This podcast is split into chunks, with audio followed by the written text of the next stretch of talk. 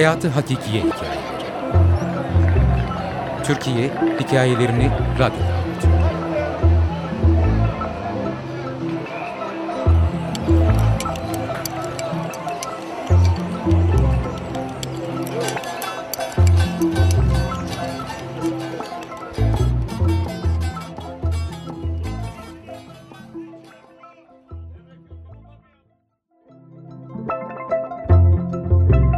Çelo Köye vardığımızda güneş artık dağların ardına çekilmiş, günün son ışınları da gitmek üzereydi. Etrafının dağlarla çevrili olmasından güneşin doğuşu geç, batışı ise erken olan yeni köye ana yoldan Arnavut kaldırımı ile ulaşılırdı. Öğretmenlik yaptığım Anadolu'nun bu ücra köyünde Arnavut kaldırımına rastlamak insanı şaşırtıyordu. Köylüler bu yolun vaktiyle varlık vergisini ödeyemeyen azınlıklar tarafından yapılmış olduğunu söylemişlerdi. Varlık yolu dedikleri bu yolda karda yağmurda hiç çamurlara bulaşmadan yürünürdü. At arabası köy meydanına geldiğinde Çelo beni bekliyordu. Arabadan iner inmez hızla yanıma geldi ve ön ayaklarını kaldırıp omzuma koydu. Kısa ve kesik kulaklarını çektim. Özledi mi beni Çelom? Kısa kuyruğunu sevinçten sağa sola sallayıp duruyordu. Çelo, kangal cinsi bir çoban köpeğiydi. Başka çoban köpeklerine benzemeyen bir duruşu ve güzelliği vardı. Köyün sürüsünü koruyan köpeklerin lideriydi. Bütün köpekler ondan çekinir, dalaşamazlardı. Herkesle pek dost olmazdı. Benimle dost olması ise uzun sürmemişti. Geçen sene bir sonbahar akşamı oturduğum kayının üzerinden sürünün köye dönüşünü seyrediyordum. Yakınıma geldiğinde Çelo'yu çağırdım. Çelo, gel buraya. Biraz durdu, sesin geldiği tarafa döndü ve bana sen de kimsin der gibi baktı. Sonra yine sürünün dağılmasını önlemek için görevine devam etti. Oradan oraya koşuyor, sürünün yürümesini hızlandırmaya çalışıyordu. Yeni köyü akşam serinliği basmıştı. Bir müddet sonra köyü kuş bakışı seyrettiğim kayanın üzerinden inip okula doğru yürüdüm. Okulun önüne geldiğimde kapının az ilerisinde Çelo duruyordu. Gel bakalım Çelo, dost olacak mıyız seninle, dedim. Sözlerimi anlamıştı sanki. Kısa kuyruğunu sallaya sallaya yanıma geldi, başını okşadım, çenesinin altını kaşıdım. Rahatladı, gözlerini bir yumup bir açıyordu. Onun için ben bir yabancıydım ama gurbette bana arkadaşlığını, dostluğunu veriyordu. Ve böylece dost olduk Çelo'yla. Artık her akşam kapıma geliyordu. Ara sıra havanın iyi olduğu zamanlarda köyün yaslandığı dağın yamaçlarında iki garip dost dolaşıp duruyorduk. Bazen 2-3 gün sürü dışarıda gecelerse Çelo'yu göremiyor, özlüyordum arkadaşımı. Sürünün köye dönüşünde koyunları ağlara yerleştirdikten hemen sonra yanıma geliyordu. Arkadaşlığını hiç aksatmıyordu. Köylülerin demesine göre bu yıl kış her zamankinden daha erken bastırdı. Köylüler daha kendini toparlamadan dondurucu soğuklar başladı. Kışın sürü ağlardan hiç çıkarılmadan beslendiğinden çelo ve diğer çoban köpeklerine pek iş düşmüyordu. Kışı fırsat bilen Çelo yanımdan ayrılmaz oldu. Geceleri de odamın kapısının dibinde yatıyordu. Geceleri köy odasına gidiyordum. Koruyucum Çelo'ydu. Ne kurt ne de başka bir köpeğin saldırısına uğrarım diye bir korku yoktu içimde. Çelo olmasa belki de bu göz gözü görmez karanlık yerlerde dışarı çıkamazdım. Çünkü okul köyün üst yamacındaydı ve köy odaları da epey uzaktı. Geceleri yakacak almak için kapıyı açar açmaz Çelo hemen bu saatte nereye böyle der gibi başını kaldırırdı.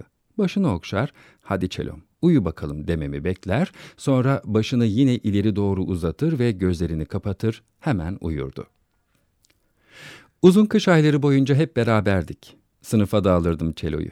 Köşede oturur, bir öğrenci gibi etrafına bakınır dururdu. Bir gün sınıfta son dersteydik. Çelo dışarıdaydı. Uzaktan köpek avlamaları geliyordu. Ne oluyor diye merakla pencereden baktığımda köyün köpeklerinin 4-5 kurtla boğuştuğunu gördüm. Köpeklerin başında Çelo vardı. Kurtlar aç kaldığından köyün yakınına kadar gelmiş ve köpeklere saldırmışlardı. Boğuşma gittikçe şiddetini artırıyordu. Çocuklar dışarıya çıkmak istiyorlardı. Hiçbirini okuldan bırakmadım. Köyün alt tarafından ellerinde silahlarla köylüler belirdi. Birkaç kere ateş ettiler. Kurtlar uluya uluya uzaklaştı. Boğuşma sonrası dört köpek kurtlar tarafından boğulmuştu. Hemen Çelo'yu aradım. Bir müddet sonra çocuklar bulup getirdiler. Yaralanmıştı. Yaralarına baktım, temizledim, merhem sürdüm. Birkaç gün sonra yaraları tamamen iyileşti. Şubat tatili sonunda İstanbul'dan köye döndüm. Akşam üstüne doğru köye geldiğimde birkaç çocuk beni görünce bağırışıp sevinç gösterisinde bulundular. Her biri eşyalarımı taşımak için adeta yarış ediyordu. Okula doğru yürürken tepenin sırtlarında Çelo'yu gördüm. Sürüyle oynaşıyordu. Ellerimi ağzımda kavuşturarak seslendim. Çelo, Çelo. Çelo birden irkildi, sesin geldiği tarafa doğru dikildi ve var gücüyle aşağıya doğru koşmaya başladı. Öyle bir gelişti ki bu, seneler önce kaybettiği dostunu bulan insanların birbirine koşması gibi. Yanıma geldiğinde sanki gözleri sevinçten parlıyordu. Hemen ön ayaklarını omzuma koydu. Çektim yine kulaklarını. Çenesinin altına okşadım. Aslan Çelom, demek özledin dostunu. Çelo etrafımda koca gövdesiyle dolanıp duruyordu. Beraberce okula doğru yürüdük. Karlar erimeye başlayalı beri köyün sürüsünü dağın yamacında yer yer açılan çimenleri otlatmaya götürüyorlardı. Çelo da kutsal vazifesine yeniden başladı. Sürüyle oynaşması görülecek şeydi. Koyunların arasına dalıp onları ikiye bölüyor, dağılan koyunların etrafından dolanıp hızla daireler çizerek onları gene bir araya topluyordu. Bu onun eğlencesiydi adeta. Okulun son günleri geldi. Mayıs'ın sonunda okulu tatil ettim. Çocuklarla güzel bir gösteri yaparak akordiyon eşliğinde türküler söyledik. Karnelerini verdim. Hiçbir öğrenciyi sınıfta bırakmadım. Zaten hepsi okumayı öğrenmiş ve bilgiye aç, güzel Anadolu çocuklarıydı. Saf ve içtendiler. Hepsini sevmiştim. Ama ayrılık mukadderdi. Evime dönmeliydim. Burada geçen iki güzel yılımı seneler sonra elbet hatırlayacaktım. Ertesi gün köydeki dostlarla vedalaştım. Çelo'yla son günümüzü köyü dolaşarak geçirdik. Benimle olmaktan sevinçliydi. Koşuyor, yanıma gelince başını okşamamı ister gibi sürünüyordu. Onu burada bırakıp gideceğimi bilmiyordu. Sonraki gün okulda arabanın gelmesini beklerken çocuklardan biri koşarak geldi. Hocam makine geldi diye haber verdi. Eşyaları köy meydanına bırakmıştım. Meydana doğru ilerlerken evlerindeki köy kadınları kapıdan başlarını uzatıp beni uğurluyorlardı. Cipe binmeden önce bir kere daha köylülerle vedalaştım. Çocukların yanaklarından öptüm. Ağlıyorlardı.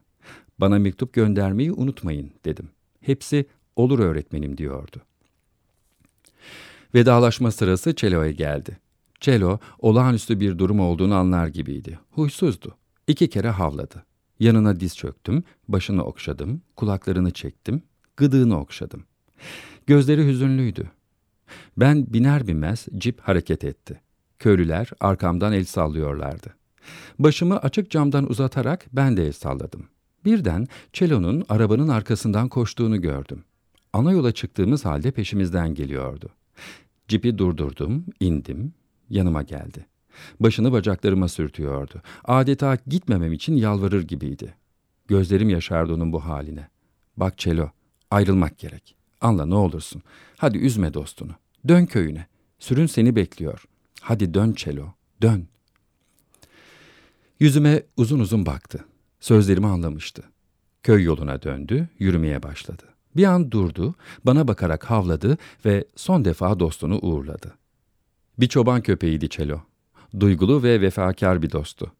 Bunca sene geçti, onun bana vermiş olduğu gurbetteki dostluğu hala hatırlarım. Çelo Yazar Hasan Güldüz Arıkan Editör Deniz Altınay Okuyan Mesut Özkeçeci